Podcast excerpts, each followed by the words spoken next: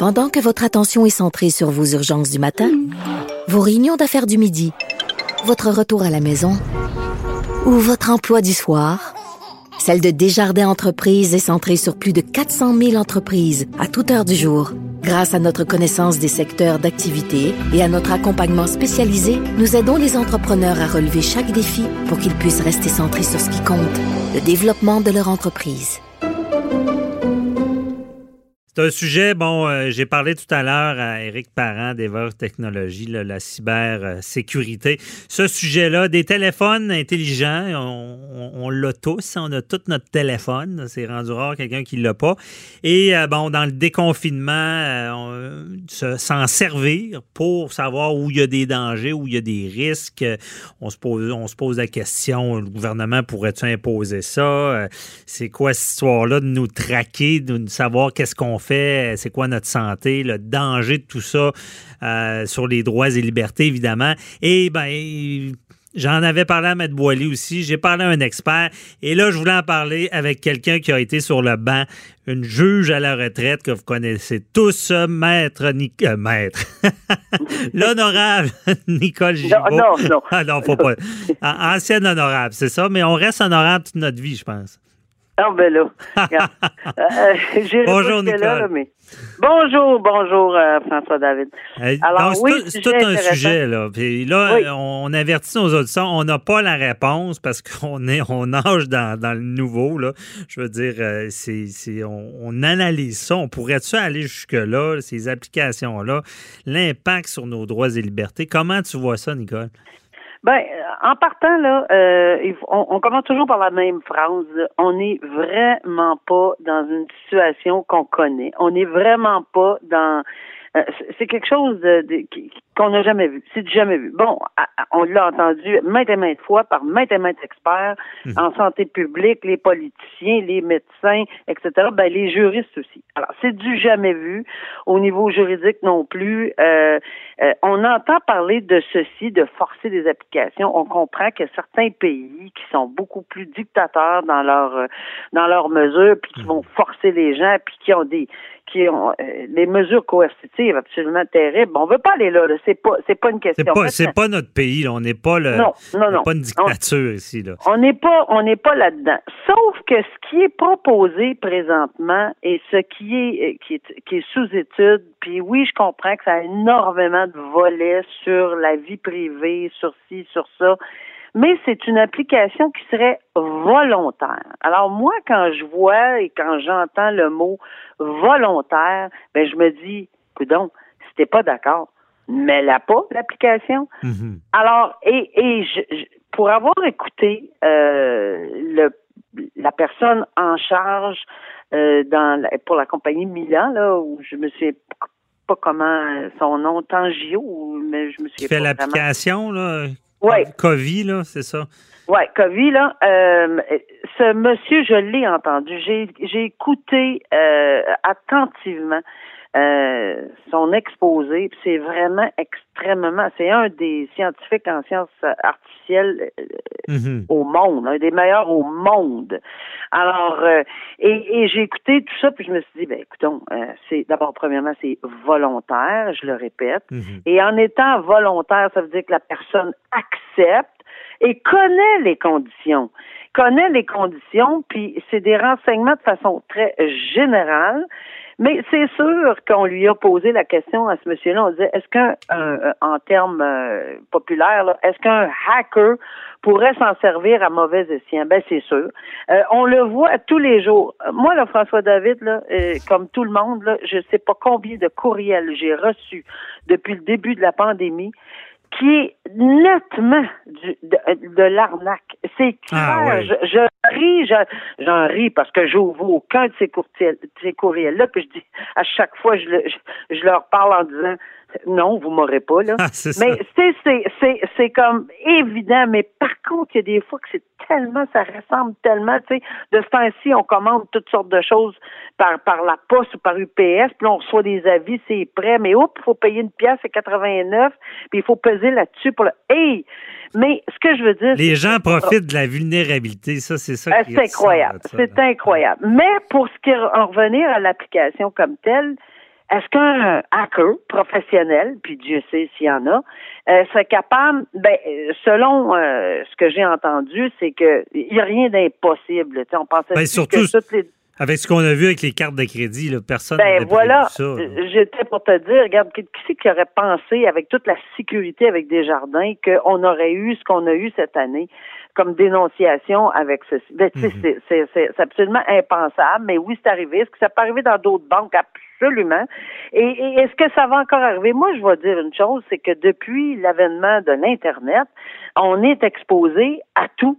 Euh, est-ce que ça, c'est plus? Ben, à chaque journée, mhm. euh, il y, a, une autre application de plus, puis il y a une autre affaire. Puis, les, écoutez, les, les, les hackers ont un job à plein temps. Ils sont ah occupés 24 heures sur 24, eux autres, à trouver Ils sont imaginatifs, ça, c'est certain. Ils sont très imaginatifs. Alors, est-ce qu'ils réussiraient à obtenir d'autres choses? Il est euh, minimalement possible mais est-ce que ça aurait un bienfait pour ceux? Puis c'est pas vrai que ça prend euh, toute la population. J'entendais le monsieur qui, disait là, non, c'est pas nécessaire que ça prenne un ensemble de population complet. Mhm. Des échantillonnages dans, de, tu sais, euh, on n'est pas obligé de tout savoir, là, c'est ça. Non, on, non seulement on n'est pas obligé de savoir. Ben, d'ailleurs, le nom est pas là. Les, les, les informations qui sont sensibles ne s'y retrouvent pas mhm. et vous devez accepter donc, euh, vous acceptez de donner votre âge, votre condition physique, votre sexe. Euh, est-ce que vous prenez l'autobus? Est-ce que vous prenez plus le métro? Mm des, des, choses comme ça. Est-ce que vous magasinez plus dans des épiceries? De, de, telle nature allez-vous, tu sais, ou faites-vous livrer vos choses? Ou bon, c'est plusieurs questions de nature générale, mais à ce moment-là, ça permettrait, puisque le, ce qu'on expliquait, puis je trouve ça intéressant pour la mhm. Protection et des gens, mais la protection de la santé des gens, c'est que euh, ça donnerait la possibilité que par Bluetooth, là, on comprend tout ce que ça veut dire, ça connecte les uns avec les autres, ceux qui ont accepter pour dire, écoutez, mhm. vous avez peut-être croisé une personne, vous avez été dans l'entourage de, attention, euh, ça, ça, faites attention pour les 5, 6, 7, 10 prochains jours. Là. On, voit, on voit, c'est ça, euh, volontaire, on voit l'utilité que ça peut avoir. Mais Nicole, on va pimenter ça un peu, là, euh, dans le sens, euh, oui, volontaire, mais est-ce qu'on pourrait arriver à, penser, puis on spécule, que, que le gouvernement oblige les gens de faire ça. Parce que là, on veut savoir qui a la COVID, où ils sont. On veut être capable de les contrôler avec la géolocalisation parce qu'on sait que c'est faisable. Là, euh, on pourrait-tu assister à ça? Peut-tu arriver? Ben, mon opinion là-dessus, là, c'est que, puis encore une fois, c'est tellement nouveau. Euh, juste regarder euh, dans quel genre de pays on vit. Euh, avec euh, notre charte des droits et libertés, puis combien notre gouvernement canadien est pro, est, pro charte et liberté, mhm. euh, et, et, le Québec aussi, et différentes provinces. Je, vais vous, je vais dire que si on était dans un autre pays, puis pas si loin que ça, et qu'on avait décidé, ben c'est même ça marche. Euh, mhm. un peu plus drastiquement. Moi, je ne pense pas que ça va venir à une obligation euh, il faudrait que ça devienne là, une. je comprends que c'est une pandémie là, mais là on il faudrait que ça devienne ça dégénère, affolé. Il faudrait que ça soit euh, affolé, qu'on soit plus capable d'arrêter personne, qu'on essaie de confiner les gens, que ça marche pas, mm-hmm. que cette ce, virus-là court partout, partout, partout, partout, partout, partout, qu'on est. il faut. Je pense qu'on va être obligé d'arriver à l'extrême avant que notre pays, notre province je, pense qu'on a cette protection-là. Puis euh, avant d'arriver là, c'est parce que vraiment, ça va être une grande, grande, grande nécessité. Puis je pense que là, plus personne ne va vouloir même plus avoir de droit privé ou de protection de sa vie privée. Là. Ça, va tellement être grave. Mais je pense que ça, c'est d'être alarmiste. Je ne crois pas que ça va arriver là. parce que euh, d'ailleurs, comme tu m'avais dit en ronde aussi, ils ont pas. Euh, ils auraient pu facilement obliger les masques. Ils l'ont pas fait. Exactement, c'est bon de, de me le rappeler, oui. On n'a pas obligé les masques à date, puis pourtant, plusieurs juristes, on en a parlé, puis tout ça. C'est pas quelque chose qui est nettement difficile à faire. Euh, mais, mais, mais oui, on est prudent, puis on est bien correct euh, d'être prudent aussi. Et on fait attention aux plus démunis, on fait attention à ci, on fait attention aux différentes euh, ethnies, on fait, on fait beaucoup attention. Mais on parle de port de gants, là, mais là, on met des gants blancs par-dessus des ports de gants, là, tu sais, là. c'est bon. mais je veux t'entendre, il nous reste environ deux minutes, là, mais puis là, c'est de la pure spéculation. Mais toi, c'était sur le banc, là, puis on t'apporte de preuve disant telle personne a la COVID, puis on, a un relevé parce que de son cellulaire, puis disant, ben en réalité, il n'est pas resté chez lui 14 jours. Euh, ça, ça tient-tu à la ben, route pour des accusations? Hein? Non, ça, je l'ai vu, mais pas en matière, évidemment, de pandémie ou etc., mais on le voit dans des dossiers de drogue. On le voit dans des dossiers de, criminel, de haute criminalité comme ça, où on a suivi par texto, hum. euh, par GPS, par, par ci, par ça. Euh, oui, mais ça prend des autorisations, ça prend ci, ça prend ça. Il y aurait beaucoup, beaucoup de matière avant d'arriver à obtenir le cellulaire de mhm. cette personne-là pour en arriver à faire cette preuve-là. Et puis oui, ça pourrait toujours être contesté. Évidemment, ça serait un challenge de le contester. Mais est-ce qu'on a utilisé la technologie dans la vie euh, pour des procès criminels? Absolument. J'en ai fait des procès criminels en matière de drogue et j'ai eu à me pencher sur ces décisions-là. Puis c'était des textos cellulaires, puis c'était pas c'était pas c'était pas des évidences. Là. Mhm. C'était, quelque chose qu'il fallait vraiment regarder, mais il avait obtenu les autorisations, les mandats de, qui, qui, qui, devaient. Euh, c'est ça, c'est intéressant. C'est, c'est, c'est du cas par cas, puis c'est pas vrai qu'on va, on va arriver à une, avec une application qui que, parce qu'on sort de chez nous, ça sonne euh, au, DPCP puis que l'accusation non, non, non, après. Non. c'est des enquêtes, il faut vraiment qu'il y ait eu du trouble avec ça.